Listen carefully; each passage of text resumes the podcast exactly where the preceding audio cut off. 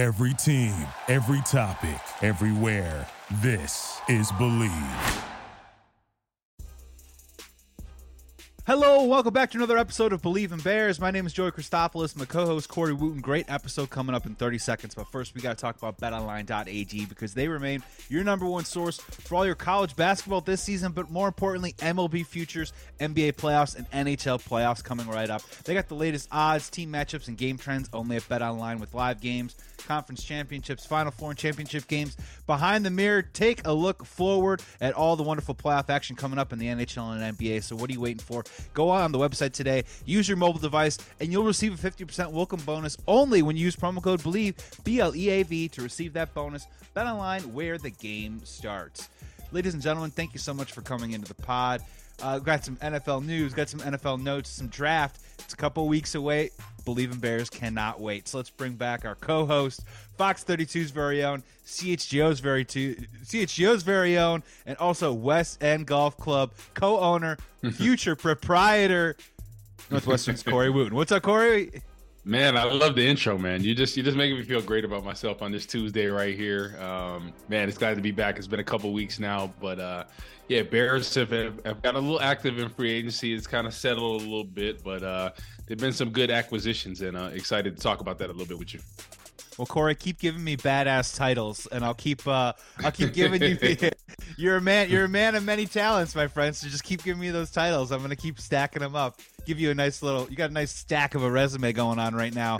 And yeah, look, look, you're busy, and we're a couple weeks away to the N F L draft. There's so much to talk about. We are gonna fit in a little bit of golf towards the end of this podcast. I hope you guys hey. don't mind.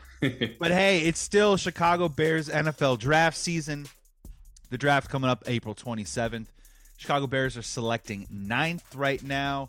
So, Corey, you know, I, we're, we're going to focus a little bit today on it. We're just going to kind of soak in your knowledge on some of these prospects that you like um, and that you think the Bears could target, or guys that you just think that are going to be great players in the N F L that the Bears should a- absolutely think about. Um, let's start it off with this, though. I'm going to throw a little wrinkle at you. Todd McShay came out with a new mock draft this morning. We're taping on a Tuesday morning. I'm here in Southern California. And he had Will Levis not in the top ten. So he had Will Levis actually dropping out in a situation where the Tampa Bay Buccaneers actually had to come up and trade with the New England Patriots at fifteen to select Will Levis at fourteen. So let's just start here with an easy one for you. At nine, are you comfortable sitting at nine? Are you a guy that also says, hey, keep the phone lines open, Chicago Bears, if you want to move down a little bit? That is a place that you would be interested in because you got Tennessee at eleven. You got Tampa Bay at nineteen. You got Washington at fifteen. Um, you know, where are you landing on that, especially with the talent pool in the nine to fifteen area? You know, I think for me, I would stay put unless there was an offer that you couldn't refuse at that point. But I'm looking at what we need right now, right? Obviously, we got D J Moore, the number one receiver. Uh, that wide receiver room is pretty good. You got Nate Davis in there. You got Tevin Jenkins. You feel good about Braxton Jones. Um, now the next remaining piece is that last offensive tackle. So I think in that nine position, whether it's Skoronski, whether it's Paris Johnson, Broderick Jones, uh, I think you have to look at all three of those options because you have to know what you have from Justin Fields, right? That's that's the whole thing everyone's saying. You got to put a great offensive line around him, which they've upgraded some positions, but now you need another tackle. Now we've got the number one receiver. We have to see what he's able to do with a full rebeefed offensive line and the number one receiver. You got some weapons in the backfield as well. So at this point, there's no excuses for anything. You have to see what you have from Justin Fields because next year we got those two first-round picks, and Caleb Williams is coming out. I'm not saying Justin Fields is not going to be the guy, but this year you have to see everything you can get from Justin Fields this year. And that's why I think at that position, you draft an offensive tackle. Yeah, and you still have some June cuts coming, so other wide receivers might be able to come on the board that might be able to help you. You can draft a wide receiver a little bit later in the draft. And and Corey, look, as, as tempting as Jackson Smith and Jigba would be at number nine, I think I'm on board with you that I would probably pass on that right now because of what you just said. The two first-round picks that we will have, our own first-round pick and Carolina's first-round pick, where you could literally burn it on a guy who you think is one of the top playmakers, wide receivers on the board. Maybe it's Marvin Harrison Junior We don't we don't know that, right? But at the same time, I think it'd probably be wise to stick in the trenches at number nine. You mentioned Skoronski, Paris Johnson, Broderick Jones. We had one of your mm-hmm. teammates on here, Will DeWitt, on Believe in Bears a couple weeks ago, talking a little bit about him, about those three players. Uh, you know, which one is your preference right now? I think maybe Broderick Jones is maybe the less experienced, but his athleticism is off the charts. Paris Johnson's angles and consistency worry me. And then Skoronski's arms. My God, have we ever talked so much about a guy's arms right now? Where do you land on those three guys at this time? I mean, to me, Skoronski is my favorite. You know, I'm I'm not biased because I went to Northwestern. I think he's the most polished prospect out there, right? I think if his arms were were three inches longer, uh, he might be the the first overall pick, honestly. Yeah, yeah honestly. Um, so my thing is like this. You can either play or you don't. Uh, you look at Aidan Hutchinson two years ago when Skoronski went against him, right? Completely locked him down, right? So in, in my opinion, Aidan Hutchinson had a great rookie year. He's arguably one of the best rookie defensive linemen in there, really balled out. And Skoronski shut him down, you know, at the height of his career in college when he was dominating people. Um, so for me, you either could play or you don't. Arm length and all this, and, and we can get into that all day. Look at Aaron Donald that we were talking about before this. A lot of people doubted him. Oh, his arm length, he's only this tall. He's, he's been arguably one of the best defensive tackles to ever play the game, right? So numbers mean so much to a certain extent, right? It can either help you or hurt you when it comes to this. But when you turn on the film, Skoronski, to me, is is the most complete N F L ready offensive tackle day one. And I and I think you're going to get a guy that's going to grind, that knows what he's doing. His technique is always going to be there. Uh, his strength, his footwork, all of that is, is there, and it's reliable. Paris Johnson probably has the most upside as all of them, right? He has the length, he has the size, the quickness, but he's very inconsistent sometimes. Broderick Jones is very talented as well. Um, so to me, Skoronski, I, I think, is is the sure prospect, but a lot of people saying his arm length, his arm length. But I, I just I don't like to get into all that. It's either you can play or you you can't. And he's played against some top prospects with some long arms, defensive ends, and he and he's he's he's been fine. He's held up really good. It sounds like he's got the highest floor, and and you said, you know, the safest pick possible out there. I mean, that sounds pretty good yeah. for the Chicago yeah. Bears, who need some certainty, right? Um, just quick follow up on that is, from an outsider's perspective, help me understand this a little bit more. When we talk about an offensive lineman's arm length, does that have to do more with the coaches in their minds feeling safe with the margin for error? Like when you talk about a guy whose techniques sound like mm-hmm. Skoronski, and maybe who does, who has a very strong yeah. punch, you know, at the point of attack, doesn't that mean like longer length, it gives you more margin for error? And, and, you know, and for your perspective, you know, you are a guy who was long. You're a long defensive yeah, end. Yeah. You know, how would you go about trying to attack Skoronski, and what would that matchup kind of look like? Yeah, so I think I think when they look at it, right, most defensive ends nowadays are anywhere from six four to six seven, right, with with really long arms, you know, thirty-five to thirty-seven inch arms, right? And all of a sudden, usually as a defensive lineman, you use one arm, right? One arm is always longer than two. Right. Mm-hmm. So all of a sudden you got this guy with with shorter arms, Skoronski. They think of that as a disadvantage because that one arm is way longer and he's not able to grab the same way that a Paris Johnson could, which which I completely understand. But there's ways to offset that. Right. There's there's guys I played against that were so technically sound. You look at um, a Jason Peters. Right. He was able, you know, once you got your hands in there, he'd chop your hands down and then reset. There, there's so many different tricks of the trade, you know, for guys that struggle with longer guys and whatnot. And I've seen Skoronski do that on tape. So that's the advantage of, of you know, or disadvantage rather, of, of having shorter arms, is that defensive end can get into your chest easier, especially with that one arm, because a lot of guys now are using that one arm stab. And that's what everyone loves, is the length, length, length. That's all they talk about, you know, the great length, great length. Elvis Dumerville, right, was five eleven with six seven arms. You know, so that that was the big thing. He was able to get inside, have the leverage there. Um, but my thing, I, I, it goes back to this, Joe. You can either play or you can't. And now that I'm looking at the Bears, they were trying to get McGlinchey at, at right tackle. So it tells me that they feel good about Braxton Jones at left tackle. So then I think Skoronski might not be an option there. So, so I'm looking at Broderick Jones and Paris Johnson as probably the prospects that they're eyeing, uh, because I, I feel like they do feel good about Braxton Jones, the fact that they were trying to get a McGlinchey. Um, so it makes me think that they're going to go after somebody and try to play them on the right side. Um, so that's that's what I see potentially doing.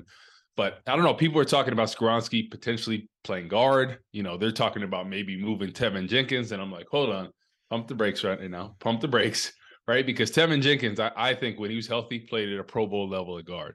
Right. You got him and Nate Davis in there. You got Braxton Jones. If you feel good about him, he gets his strength up this offseason. I feel really good about that because I told you the only thing he really struggled against was the bull rush, right? Speed, he he did really well. So if he can really focus on that strength, hey, they, they feel good about him at left tackle. Then all of a sudden you got Broderick Jones or Paris Johnson um, at the right tackle position.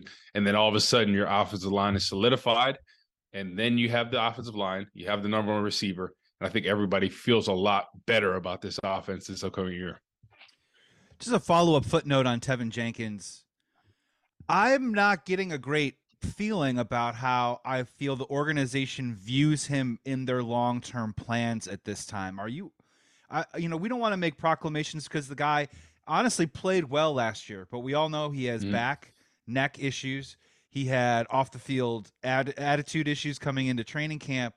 You know, with the mm-hmm. signing of Nate Davis, with whatever they decide to do in the draft, I know you see it on Twitter, too. You're like, oh, we'll just kick Tevin Jenkins out to right tackle. We had Tom Thayer yeah. on this show and said he is not a tackle. He is best positioned as a guard. I mean, Corey, you know, you're reading the tea leaves, right? I think it's definitely a show-me season still for Tevin yeah. Jenkins with the Chicago Bears. Am I wrong? No, no, I think you're, you're exactly right. Um, they want to see him stay healthy for seventeen straight games, uh, unless they're sitting the starters and there's a playoff situation towards the end of the season. But I think they want to see him grind out through a season, stay healthy, and then if he could do that, I think they're they're going to pay him. But at, right now, they're thinking he's very talented, but he's been very injury prone these past two years. We have to see what we can get from him. Um, so I think that's yeah, like you said, it's a show me year for him. I think he has all the talent in there. Um, you know, the, the the problem is a lot of times when the bigger guys, the offensive, defensive linemen, especially offensive linemen, when they have those back issues, there's a lot of anchor and you're in a, your back is compromised in a lot of positions. So if I were him, I'd work on the yoga, the Pilates, really get that core strong, right? Because everybody in this league has some kind of back issue, but it's about really strengthening that core. That's what takes you to the different level and takes the pressure off the back. So hopefully he'll get with that this offseason, really focus on the flexibility, the core strength.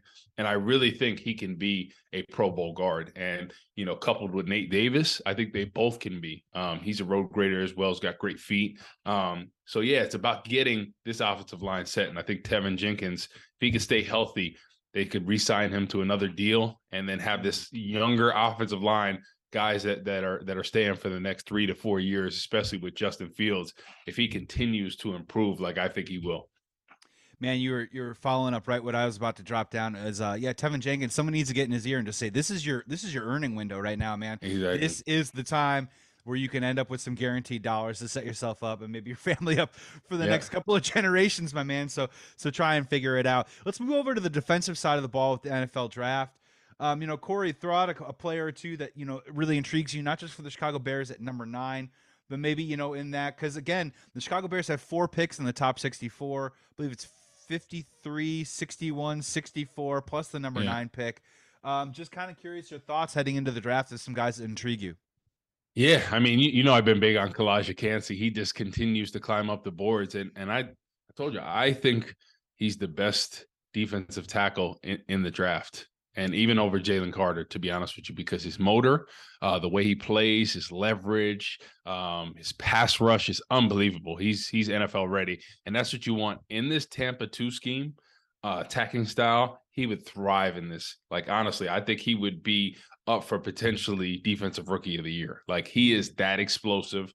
I've seen him in person at the combine, and he's a lot bigger than you would think based on his measurables. You know, you see six one, two eighty something, but he's a solid guy. He has that quick twitch.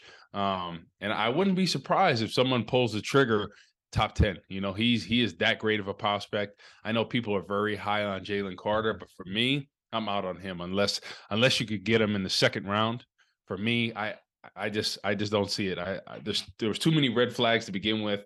Coupled with this, he's out of shape at his pro day. Um, so for me, I would have to pass on that. But you know, Calijah Kancey could be an option, right? Uh, at this, Bears got some picks in the second round as well. Maybe they could swing stuff and and and trade back into the first round. Who knows? They got two two first round picks next year, so. You know, you never know what may happen. And then obviously um, a guy, Isaiah Foskey from Notre Dame, he's really intriguing mm. me. He reminds me a lot of Justin Tuck, a little bit quicker than him. Um, but I really like him. You know, he's he could play the run. He can pass rush.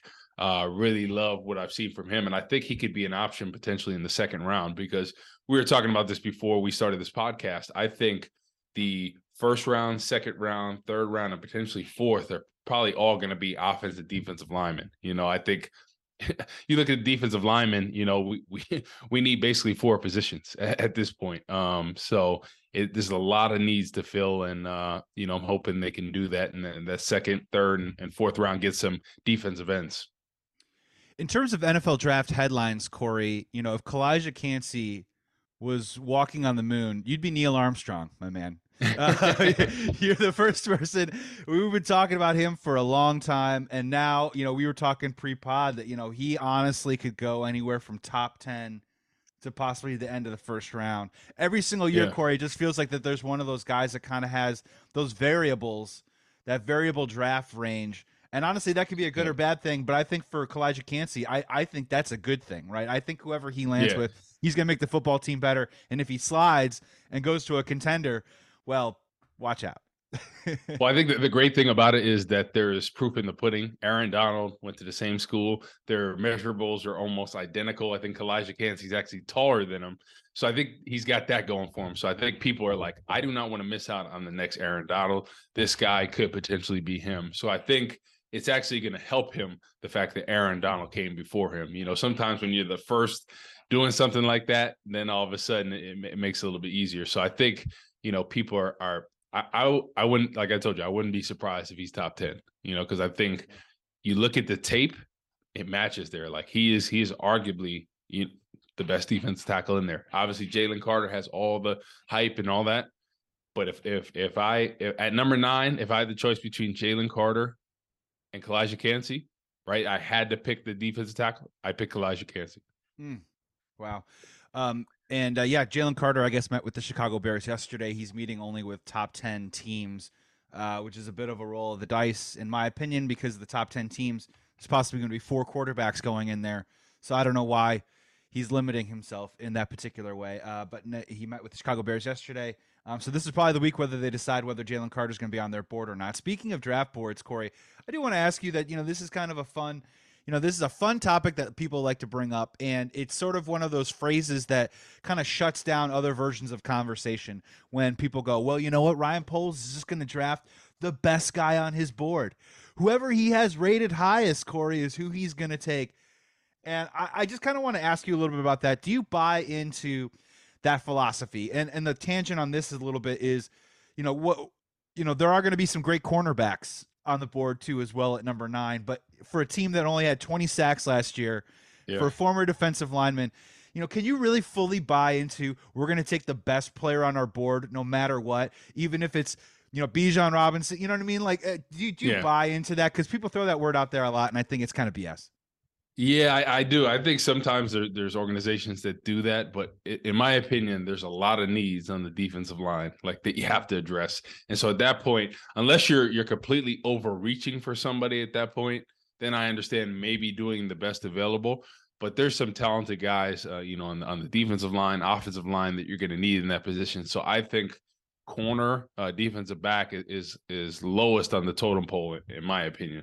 We basically got four defensive line positions that we have to address. And, yeah. you know, the, so, I mean, obviously we're not going to be able to address all those, but in my opinion, I think you got to get one really dominant edge rusher. Yeah, you, you have to, right? They can play the right side, and then you have to get your three technique, whether it's a Calijah Kancey, uh, another guy that could be available in the second and third round, Carl Brooks from Bowling Green. He really has that twitch. Not as much as Calijah Kancey, but I think he could be a day one starter in there. You know, if, if, if, we haven't got a guy like Calijah Kancey in that first round, I think he's a guy that can come in and be that day one starter and really thrive in that Tampa two scheme.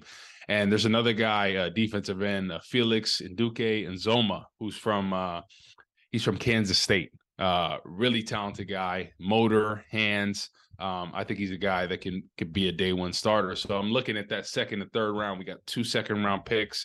You know, if we get a Foskey and uh, that guy from Kansas State, and then looking at Carl Brooks, if we pass on Calijah Kancey, then all of a sudden you got three really good options. And then in the later rounds, you just get some some pass rushers, situational pass rushers that you can get in that develop. But, you know, um, I, I think that would be uh, the kind of sweet spot to, to get two day one starters or three in those first, uh, second, second and third uh, round picks. Yeah, and I hope Bears fans prepare themselves, because if in their first four picks, if they go offensive line and defensive line, it is going to kind of make for, quote unquote, a boring draft, entertainment mm-hmm. value-wise for the Bears fan. But man, like, more darts at the board, right? Like, if you convert on sixty percent of all those guys that you take on, you're all of a sudden kind of building something that is young and moving forward with some actual promise. And on top of it, like, I, I'm just trying to think about it. Not if I was Ryan Poles, but in this situation is, if you look at our roster right now, Corey, I'm kind mm-hmm. of asking myself, if this roster rolled out tomorrow and started playing football games, what part of this team would probably piss me off the most? And it's still the defensive line, dude. It's that we yeah. would still be talking about the defensive line on these pods after these games if we played tomorrow, right? The exactly. defensive line needs major, major work. I don't yeah. think we're going to get it all this year, right? But we do need to try and make yeah. a substantial move in that area. Yeah, and I think, you know, people are like, oh, we got DeMarcus Walker. And and for me, I like what he did last year, right? Uh, you know, mostly a reserve role. Um, but, you know, reminds me of Trevis Gibson a lot, right? He had a reserve role that he played really well in. And this year we we counted on him to – to get an expanded role, and all of a sudden he couldn't fit that starting role. So for me, that's what it looks like a lot. I think DeMarcus Walker is a great option, a guy that can rotate, um, that could be a left end for you to start.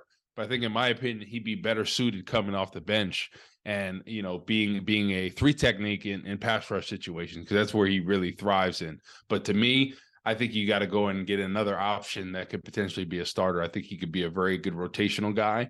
Um, But for me, I'm I'm I'm not sold on, on that right now. So um, there's a lot a lot of needs to fill. So hopefully hopefully they could do that. There's a lot of talented guys, uh, defensive end wise, in the second and third and fourth round that that could be starters. Uh, so I think there's some value there. Yeah, I got I feel like uh, I got burned a little bit by Al-Qadim Muhammad last year. You know, you kind of yeah. bring a guy over that had a decent situation. or excuse me, decent production, and you're trying to bring him into a situation where he has a little bit more of a chance to up his production. It just didn't quite work out. So, you know, I'm I'm kind of like, I'm yeah. kind of being a little hesitant with DeMarcus Walker. He could be a great role player, right? Hopefully on third downs, he comes out with some great, picks up some great sacks for us, but we need more guys around there to make his job probably easier. And you're right, there are some guys on the street right now that aren't going to sign until after the draft. You've got the Ngankwus of the world, the Frank Clarks of the world. Just super quick, his measurables totally check out. Would you do a one-year deal with Leonard Floyd? Yeah, I, I definitely would, for sure. Does, does, yeah, does he he fits kind of what we do, right? He does. He, he, he right in, he could be a right in. Yeah, right, for sure. I like that. I like that all day.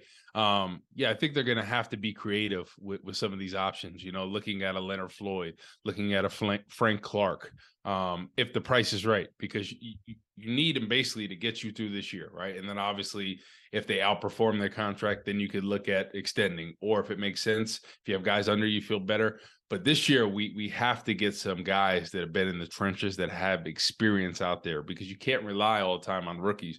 You know, if you draft three or four rookies in that second and fourth round, two of them may play, two of them may not, you know? Yeah. So it's so it's all about having some veteran guys. And Frank Clark, I, I wouldn't mind, you know, uh, offering a one-year deal, in, incentive-laden. Because for me, people are always like, oh, yeah, Frank Clark is this, that, and the other. Yeah, in the postseason, he's been lights out, but during the regular season, he got lost at times. You know, for me, I'm not I'm not giving him a huge deal, because I don't think his performance matches that. But he'd be a guy that I would give incentives, right? I'd give him a base salary of, of three million dollars and and give him incentives to get you up to twelve, or or however you want to do it. If you want to give him a base salary of five million dollars, but get his incentives up uh, to make twelve million dollars. If he has ten, ten sacks or something like that, then he needs to perform to get that. I wouldn't be opposed to something like that.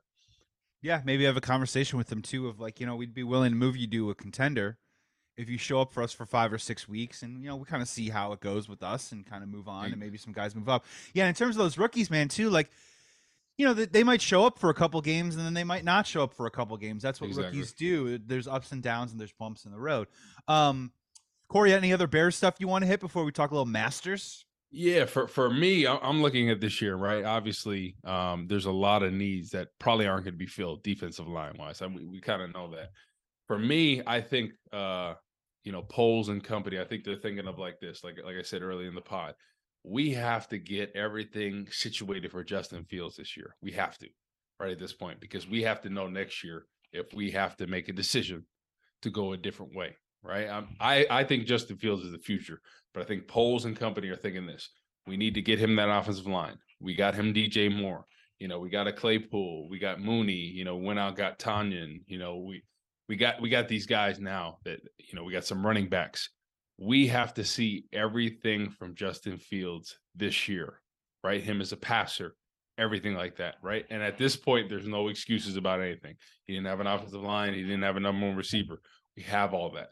So I think that's what the philosophy is. We have to get this offense situated. We have to get it ready. And then we'll kind of stack on the defense. And they might not get all the weapons defensively until after next year in free agency and the draft. And I'm okay with that. But for me, if I'm Poles, like I said, second to f- fourth round, I'm looking at the defensive line. And then in the later rounds, I'm looking at talented pass rushers at that point just to kind of fill this. Because anything is an upgrade over last year, right, defensively. How many games were we in where the defensive backs played well, just couldn't get a pass rush? So at this point, got to get two positions on defense. And I'm just I'm just hoping that the offensive line is solid all, across the whole board. And for me, I think that's a win, and I think that's what's going to define Poles' legacy is getting that last remaining piece of the puzzle for Justin Fields on the offensive line. I'm with you one hundred percent. I mean, just the way that I look at it right now is I think that this is a great year for the most boring draft of all time. And no offense, but it's just, dude, offensive linemen, defensive linemen, I would like them to try and target one running back in there, um, mm-hmm. someone with some upside, someone that could take some carries. And uh, someone that can maybe, you know, give you, you know, give you some fresh legs back there for sure. Yep. But I, I'm with you, man, because honestly, uh, they have done a lot of things in the offseason and leading all the way back to Chase Claypool, as you mentioned, to try and set Justin Fields up for success. And I think going boring with some dudes in the trenches, I think will definitely help help out a whole lot because I'm with you offensively. My, my fear right now is I just keep going back to the Dallas game. And it is hard to judge. I mean, Justin played great, but it is hard to judge Justin Fields and his progress when you're down twenty-one nothing. I'm I'm sorry, you know, and I, I get it. He brought us back to, I think it was, what, twenty-nine to twenty-two at some point. But then immediately, you know, Dallas scores again and playing behind the eight ball like that too as well can uh, can skew a few things, in my opinion, in terms of the progression or the maturation of a quarterback. So um, I just definitely think that they need to to build up on as – they build up the meat, man. Get as many meat guys on both sides of the ball, exactly. And then, uh, and then, and then roll it. And then, obviously, after June, remember, Bears fans, there are going to be more cuts on N F L teams. There's going to be plenty of veterans out there. There's going to be a lot of guys that you can bring in, a lot of professionals to try and mature up a room that might seem very young after an N F L draft like that. Um, Corey, you want to talk some Masters? Are you ready? Yeah, yeah. Let's. So, I, so first of all, let's start here. Um, Scheffler to repeat. I mean, why why is repeating in the Masters even a question? Um, it's really, really, really, really, really hard to do. So I want to yeah. hear uh, your thoughts on Scheffler and mm-hmm. um, and why is it not Jon Rahm? Yeah, so so yeah, it's really hard to to repeat a Masters. I mean, I, I think has it ever happened? I think I, think I don't maybe... think so. Okay. Okay. It might yeah. have. It might have years. years I mean, excuse me. Yeah, in our generation, not, I don't believe it has no. happened in our generation. Yeah, with like Tiger Woods or anybody like that. Um, yeah, it's really hard to repeat. Um, Scheffler's been playing arguably one of the most consistent golf. Um, you know, he's unconventional swing uh, works for him, and he just knows exactly where his ball is. And I like that he plays his game. He doesn't try to play anybody else's game. You know, which. People got caught up. Remember when Bryson DeChambeau and Rory was trying to change his swing when he's only five yards from him, and it was swing your swing, right? And that's what Scotty Scheffler does. He's so even keel. Um, love the way he plays. Never gets too up. Never gets too down. Um, that's the problem with Jon Rahm, though, right? If he if he if he has a couple bad holes, I think he gets in his head a little bit. But I think Jon Rahm has arguably been one of the most consistent players. Him and Scotty Scheffler, Max Homa up there, but. I'm going to go on a bold prediction, and I'm going to say Jon Rahm, right, has arguably been one of the best players to start the season. I think he won, what, three out of four events or something like that in a row. He's got he's got um, five wins this year, and, yeah, he yeah. opened up the season super hot, and he was like, yeah. he, this is Jon Rahm's year. He's going to dominate. It, yeah. it, exactly. Very consistent. But I think for him to take the next step, it would be to get that Masters on his belt, right? Scotty Scheffler's got that, right? Um, if he could get the Masters on his belt, I think that would mean the world to him and, and for what his legacy is. And I think that's what he's trying to do, is take the next step. He's been very consistent. And now he's like, I got I got to show out and, and, and for the Masters, right? Because there's some guys that do very consistent all year. They do this, that, and the other, and they get to the Masters time. And then eh, that's that's been the knock on Rory, right? It's every other title except the Masters. Yeah, and that was, usually that was my next one. It's like the seventh annual Cor- Rory McIlroy can win the Masters uh, argument heading into the tournament, and he never does. Why are we still exactly. doing this, Corey? I mean, is he is he playing the type of golf right now that can win the Masters? I don't think so. I don't yeah. think so. Right. For me, l- last year when it came down uh, at the Open, the, the Scottish Open, um, when he was out there and he had the lead and he just couldn't finish. For me, I think that's telling you everything. When you have that lead, you, you got to be able to finish in those situations. And, you know, Rory's Rory's only getting older, right? Jon Rahm and Scotty Scheffler, they're still younger guys. So yep. the time is now. If Rory McIlroy wants to make it happen, hey, he still has all the strength. He still has all this. But in golf, you got to capitalize on these opportunities. So, hey, I mean, Rory, I think a lot of people doubt that he's he's that guy. I think everyone has per- passed him, right? You, Max Homa, uh, Jon Rahm, Scotty Scheffler. I don't even think Rory's in the same conversation anymore, right? Morikawa's up there, you know. So I was I gonna say for- Morikawa. I it's so funny to say this, right? Because it sounds like I'm I'm like contradicting myself, but I like Morikawa is a great, like, if you're gonna make a bet, he's a great top oh, yeah. eight bet. Like, I, exactly. I don't know if I'd bet him to win, but I, I, I think he, he he knows the Masters really well. I think he's going to score really well. I'd put him like, I'd bet him for top eight, but I don't know if he can win. Does that make sense? Yeah, yeah. Uh, was it so. Sung J M? I wouldn't be surprised if he goes pretty low. He's he's usually performed pretty well in the big events. Um, love his swing. It looks it looks like a hesitation at the stop, like like your uh, like your screen is glitching real quick, but. Yeah, I, I'm excited for this. This this is arguably the best time of the year, um, the most tuned-in golf event. Um, yeah, I, I would love to see Jon Rahm win. Um, big fan of his. Uh, you know, his story about how when he was a lay, when he was a kid, he had a he had a, a club foot. That's why he that's why his swing is short, right? Because he can't rotate what? into that back. Yeah, you you never heard that? His his no. right his right ankle, right, which is which is his plant leg in a swing. He can't he can't fully go all the way back on it because he had a club foot that was broken as a kid, that they broke it back to to be normal. So that way he doesn't have full flexibility in the ankle. So shorter swing helped him out. And he still hits it, you know, arguably one of the one of the farthest on tours. Um, you know, Tony Finau, same thing with that short swing. But uh, yeah, it's a pretty, pretty cool story to see that, you know, even even despite that, he's still able to play at a high level. And uh, yeah. For him, it's it's been controlling his emotions, you know, breaking clubs, getting real. Um, it's tough because money is on the line. I, I don't care what anybody says. That you you know, and I know people that are amateur golfers that get mad when they play bad. So imagine when there's money at stake. We're paying to play. We're, yeah. we're talking about millions of dollars and, and and the Masters Trophy. For people not to get mad or frustrated, I mean, right? Just like in any sport, people get frustrated. So, you know, it's kind of toeing that line. And you already know when when people feel a certain way about somebody, then they go down that route. It's it just it just it just continues well, to look at. Uh, I mean, like look at uh, that's what makes golf such a humbling sport, even at the professional level. Is look at Jordan Spieth, man.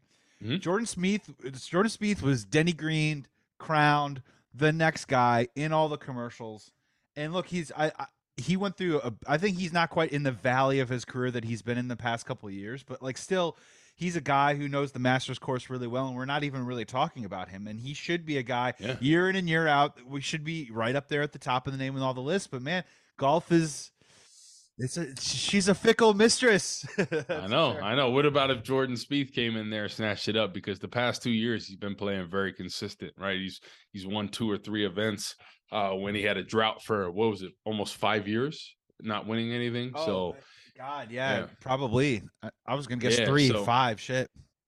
Yeah, so it'd be good to see him. Or how about Justin Thomas, right? Uh, a guy that, you know, um, what he won, the P G A Championship or uh, well, last year, right? Yeah, and look at Dustin Johnson's year last year and look yeah. at where he is this year, right? I mean, it just kind of comes and goes a little bit, and he's not quite in I the know. position. I don't know if the Masters is the course for him necessarily, but honestly, he's so talented. He can kind of do whatever he wants in any tournament, and he was yeah. doing that last yeah. year. And this year, it's just a little bit of a different story, right? Let me ask you a quick question. So in terms of the Masters, right, I think a lot of people make a big deal out of Saturday. I think the biggest day is Friday.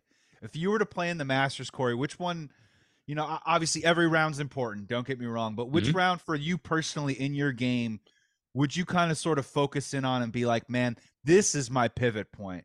You know, mm-hmm. is it is it Thursday round one or what is yeah. it? Yeah, yeah, I think for me, I think starting out Thursday, right? For me, if if I have a good first round, like e- even on like golf trips with my friends, right? If I have a good first round, it kind of just gives you that confidence going forward, where you feel like you could just get in a rhythm. You don't have to think about anything.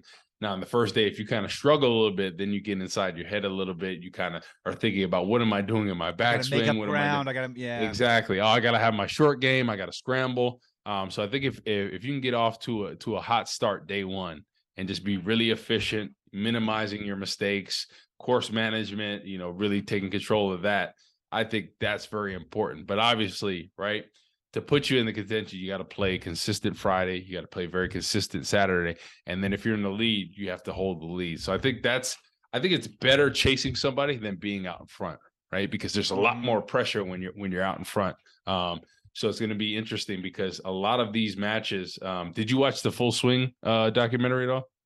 No, I haven't. Okay. So, so one of the guys, uh, what is it? Mito Pereira, right? He was winning. That's the one that Justin Fields, I mean, uh, Justin Thomas had won the U S Open or the P G A Championship. I can't remember which one it was, but he was up, uh, Mito Pereira, uh, going into the last hole. He was up by two strokes, and literally all he had to do was just hit something in the fairway, make a bogey at the worst, and walk away. And what does he do? He, he slices his driver. He ends up in O B. Then his next shot hits hits in the bunker, then chips up, then chips back. So all of a sudden, right, you're down to the last hole up by two strokes and you can't finish. That's how hard it is being in the lead. So I think people fail to realize. And my thing is like this. Professional guys, they hit the driver very well, but his caddy should have stood in front of him and said, no, you are hitting an iron. You are hitting a hybrid. You are hitting a three wood. You are not hitting this driver in this situation because you're messing up my money too at this point. Just standing in front of the shot, like in traffic, like, do yeah. not, no. you're going to have to hit this no. through me. Yeah. And I guarantee you when, when he made bogey at the worst, he would have thanked his caddy and he would, he would, he would have went to the bank with three point something million, you know, and instead, and instead of winning three point, whatever million, he ended up with seven hundred seventy thousand, which is great money. But when you have the lead going into the last hole and and you have to you have to just get a bogey, yeah, you gotta finish in that situation. See, yeah, like for me, it, it's all about uh, mitigating and analyzing not risk but aggression, right? And so that's I, I really like your point that if you get off to a good start, obviously you have the confidence where you can actually maybe take those aggressive moves and continue to try and score a little bit. Yeah. You know, for me, is like Thursday it would be just about you know. Just kind of, just kind of play your game. Don't really worry about it, and then see where you land. And if you land in a particular, let's say like you may be two or three under after Thursday, which is a, a solid round. That Friday for me would be the pivot point of all right, all right, I got the course under me, I got it under my belt. And then I can actually calibrate my aggression level um, in different kinds of situations because, yeah, you know, you you do have to be careful. And and, and Corey, you know, I do want to talk about Tiger. And I think one of the things that I want to do when I talk about Tiger is that we mentioned before the pod that, you know, the weather, they're, they're calling for warmer temperatures than they were last year, mm-hmm. um, which is good news, not only for Tiger Woods, but it's good news for all the golfers because, you know, the Masters is a place that you could put a number up on, right? I mean, we've seen, I mean, the Tiger years aside, but I mean, you know, what do you think it's going to take to win the Masters this year? You know, it's going to, it's going to be more than minus ten, right? In my opinion. Yeah. yeah. I, it's got to so, be right. With the weather being good. Yeah. I think, yeah, I so think what? probably like a minus twelve to minus fifteen. Yeah. yeah thirteen point five. I was going to ask over under thirteen point five yeah. minus to, to win the Masters. Yeah. I, th- I think it'll be over that. I, th- I think guys are going to go low because what, what you see this year in general, like guys have been shooting low. Like scores have been and really low. So I think I think guys are competing. Guys are just getting so skilled with their short game. And, and that's what makes the difference. You you know the difference between anybody that's a, a low handicap amateur and a high handicap. It's all their short game, right? Sometimes you see guys that that score one hundred, but they strike the ball extremely well. It's because they can't the short game. So I, I I imagine them them them going uh, over over that uh, thirteen and a half. What do you what do you expect from Tiger? I'll just kind of leave it at that. Yeah. I, I think we'll see a, a solid first two days, and then as his leg gets tired, he kind of he kind of disintegrates a little bit.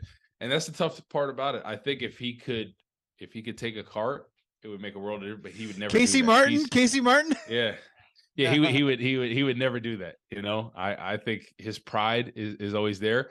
I think the thing for him, I think if he gave himself another year to really get his legs strong, really work on your endurance, walking the courses, um, because most guys, you know, they don't even think about that. They don't have to train to, to walk the course. They're like, hey, I, I could do this like the back of my hand.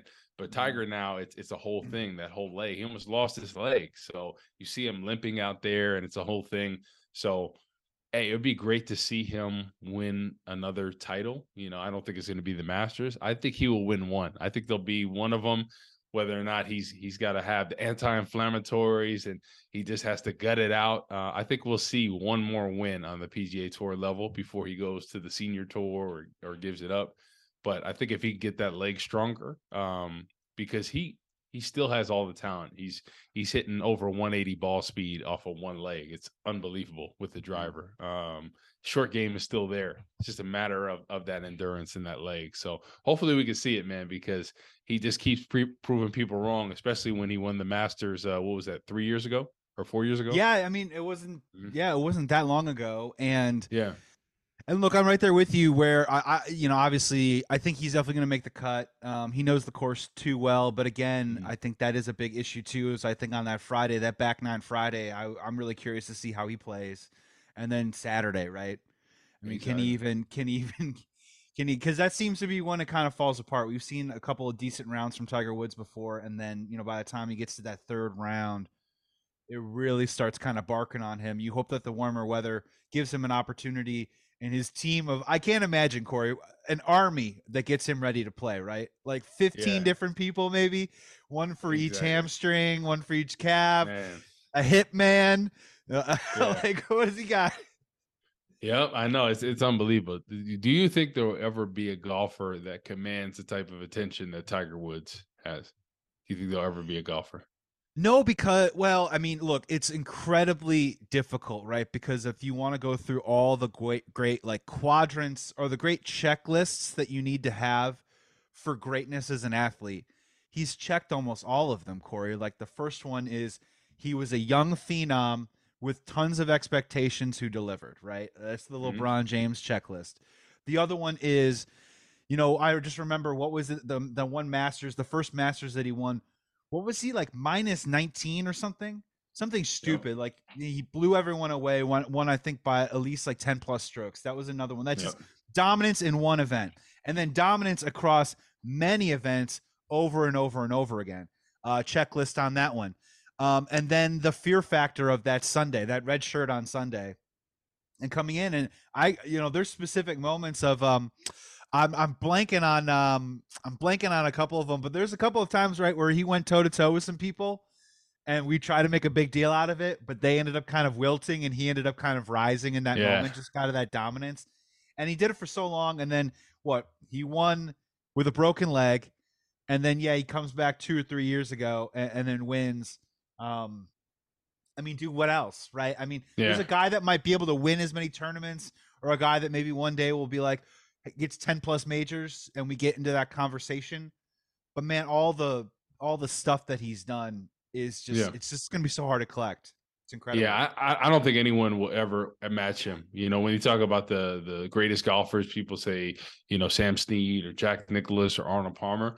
It's Tiger Woods hands down. I mean, look at the injuries he's overcome and the amount of wins and just the dominance. Like, I mean, it wasn't even close for years, like how many events he was winning back to back, the U S Open, the P G A Championship, the Masters multiple times. So I don't think we'll ever see a golfer like that. The only one I thought commanded somewhat close to, but not, was Bryson DeChambeau. That's why I'm kind of a little disappointed that he went to the LIV Tour, because I feel like he was commanding that type of attention. Maybe not quite, but I think people were generally excited. When he came into town, everyone was following him. Oh, let's see what Bryson can do. Oh, he's hitting this drive three eighty.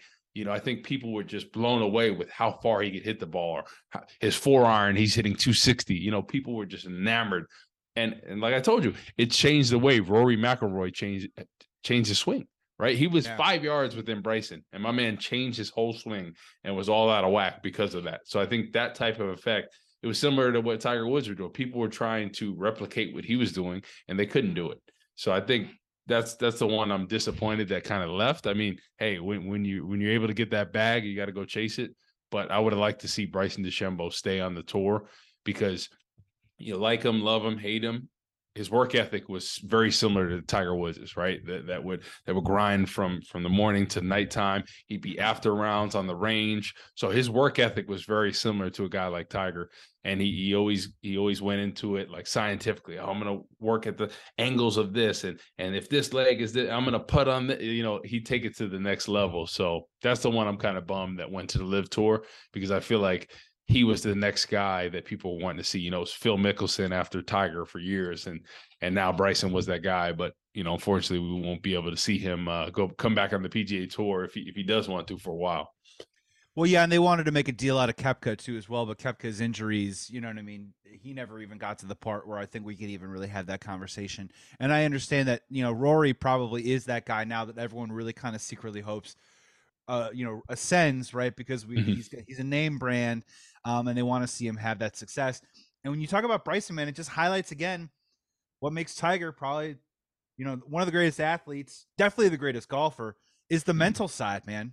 Exactly. You know, like you just mentioned, all that practice, all that preparation. But when you get out there, it's not between the lines, but you know what I mean? It's like between the fairway. When you get actually get out there, there's that mental aspect that Tiger brought to the game that was just unmatched, man. Exactly. And, and truly, he he he could play mind games uh, with his opponents without even really doing too much. And man, it's it's um he's been through so much. It's just incredible that he's even still playing golf, because every time it's like, what what's next? I mean, exactly. He's already been through a couple of these, you know what I mean? And uh, so, I mean, I just want him. It'd be great if we could see him tee off on Sunday. I think that would be awesome. Um, yeah. Whatever we get from him would be would be great. Uh, Corey, let's get out of here, man. Oh, wait, yeah. wait, wait, wait. Before we go, who who's winning? Who do you have winning? Who's winning the Masters? John, Jon Rahm. Me too. Jon Rahm. Me too. I got I got him winning. He's got to take that next step, right? He wants to be the world number one. He wants to surpass Scotty Scheffler. This this is the big stage here. The weather's not going to be an issue. Um, Jon Rahm really hasn't played that well in the Masters. So for him to take the next step, try to get that green jacket, Jon Rahm, let's go. I'm also saying Jon Rahm, and I'm saying also over the minus thirteen and a half too as well. I think it's going to be probably fifteen, maybe even a sixteen. Hopefully we get some cool scores okay. going and uh, get a nice pack. I want a nice big Let's pack go. in there going for it. A nice group of eight or something like that going for the title. Uh, we got to get out of here. Believe in Bears, presented by bet online dot a g. fifty percent welcome bonus when you use promo code BELIEVE, B L E A V. My name is Joey Christopoulos. You can follow me at Joey Sports Guy. My co-host, Corey Wootton. You can follow all of his amazing action at C H G O Sports. And Corey, something else is coming up really soon, just in time, but maybe right after yeah. the Masters. You're watching it this weekend. You're like, man, I can't wait to get back out there. Well, there is a way, especially in Rutherford, New Jersey. Talk to the good people a little bit about West End Golf Club, what's got coming, yep. what they got coming up, and how they can yeah. follow along as it's about to launch. Yep. So I got West End Golf Club coming up with uh, two of my friends from New Jersey. Uh, so we're about three to four weeks out. We got four simulators over there, Unicore simu- simulators, probably my favorite. I know people heard about TrackMan, Foresight. Unicore, in my opinion, is the best one, and I'm a simulator snob. Um, people are going to love this. Uh, we're going to have a, a clubhouse feel. We're going to have members. We're, uh, you know, come as you go. It's, it's going to be amazing. Bring your own. Uh, we're going to be located in Rutherford, New Jersey, so we're looking forward to this. We were hoping to be ready for this weekend so we could have the big opening on Masters, have everybody be excited, you know, hitting into the simulators, watching the game outside. Um, but, yeah, we're we're excited about it. So, you know, you know I've been passionate about golf uh, for, for a long time, so I've been looking forward to doing this. So we're, we're excited about it, and you can follow us at West End Golf Club um, on Instagram uh, or Facebook uh, for more updates. Uh, the pictures look amazing, man. I can't wait for it to open up. And hey, everyone, Rutherford, New Jersey, they're hiring right now. So get your resume yep. in. They want good people, good people only. Uh, school's coming out in a couple of months, too, as well. So come hang out, uh, get some swings in, and help them out for sure. Uh, thank you so much for checking out this pod. We got plenty more to come this month. It's N F L Draft Month, so make sure you come back and check out the next episode. Be well, be safe. Please be good to each other. It's only April. It might be the Masters, but you can still bear down. Thank you for listening to Believe. You can show support to your host by subscribing to the show and giving us a five-star rating on your preferred platform. Check us out at Believe dot com and search for B L E A V on YouTube.